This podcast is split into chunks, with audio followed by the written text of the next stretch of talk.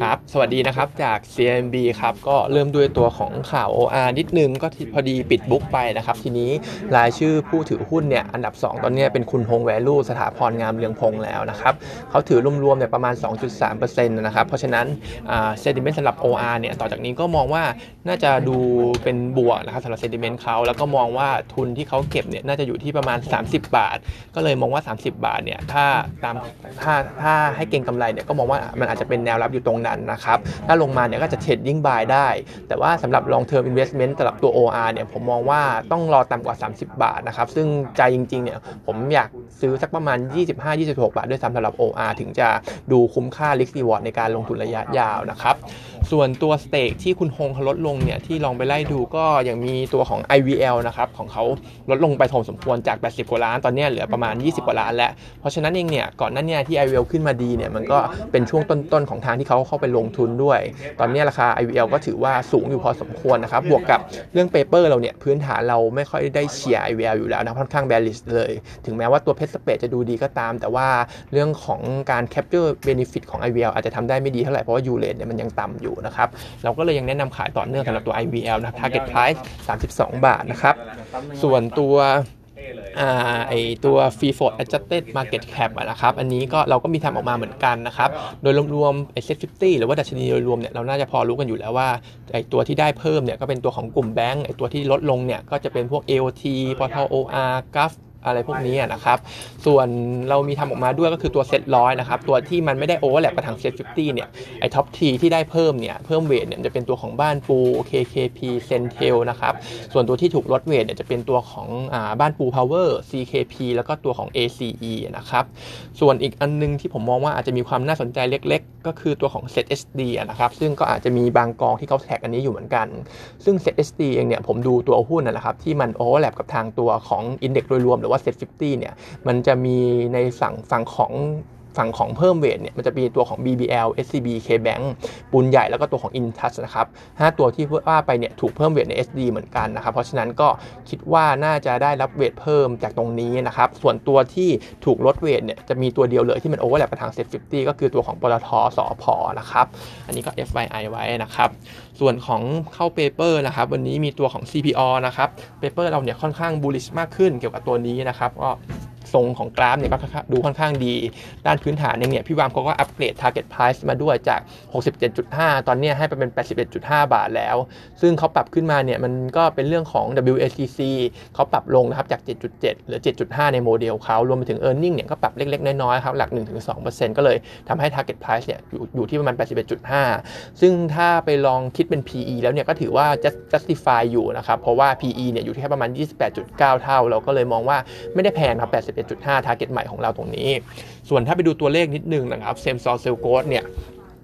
เรามองว่าตั้งแต่อาทิตย์นี้เป็นต้นไปนะเราจะเห็นตัวเลข same-store sales growth เป็นบวกแล้วแล้ว quarter สองสามสี่ก็จะเป็นบวกเช่นกัน หลังจากที่ year to date เนี่ยยังติดลบอยู่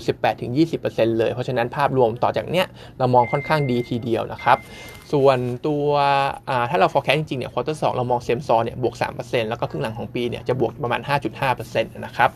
ทีนี้ไปดู bottom line กันต่อก็คือตัว bottom line เองเนี่ยในช่วงของ quarter หนึ่งอาจจะยังไม่ได้โดดเด่นมากนะอาจจะเห็นติดลบทั้ง year on year แล้วก็ Q on Q อยู่นะครับ แต่ว่าควอเตอร์สเป็นต้นไปเนี่ยเขาจะบวกได้เยอะประมาณ 33%เลย ก็อาจจะมีเรื่องของโลเบ t เข้ามาเกี่ยวข้องด้วยนะครับแต่ว่าเรื่องของ cost margin หรือว่า SG&A อะไรพวกนี้ของเขาเองเนี่ยมันดูดีขึ้นทั้งหมดนะครับเราก็เลยมองว่าควอเตอร์ส onward เนี่ยดูดีขึ้นทุกอย่างเลยสำหรับตัว CPO นะครับซึ่งปีนี้ดูดีดูดีระดับหนึ่งแล้วเขามองว่า t a r g e t ทั้งปีตัวของ bottom line เนี่ยจะบวกได้ประมาณ 10กว่าเปอร์เซ็นต์แต่ว่าปีหน้าเนี่ยพี่วางเขาทำไว้บวกถึง 45% year on year เลย ซึ่งคาตาลิสต์หลักเนี่ยอาจจะมาจากเรื่องของทัวริสด้วยที่จะกลับเข้ามาแล้วก็จะช่วยเรื่องของ revenue ของ CPO รวมไปถึงตัว associate ต่างๆ ของเขาอย่าง Macro เนี่ยโ o ตัสเนี่ยโฮเลกาเนี่ยน่าจะกลับมาได้ดีนะครับเขาก็เลยมองว่าปีหน้าเนี่ยจะเป็นปีที่ดีสำหรับ CPO ก็ถ้าลงทุนระยะยาวเนี่ยตัวเนี้ยราคาตรงเนี่ยผมก็มองว่าน่าสนใจที่จะซื้อได้นะครับ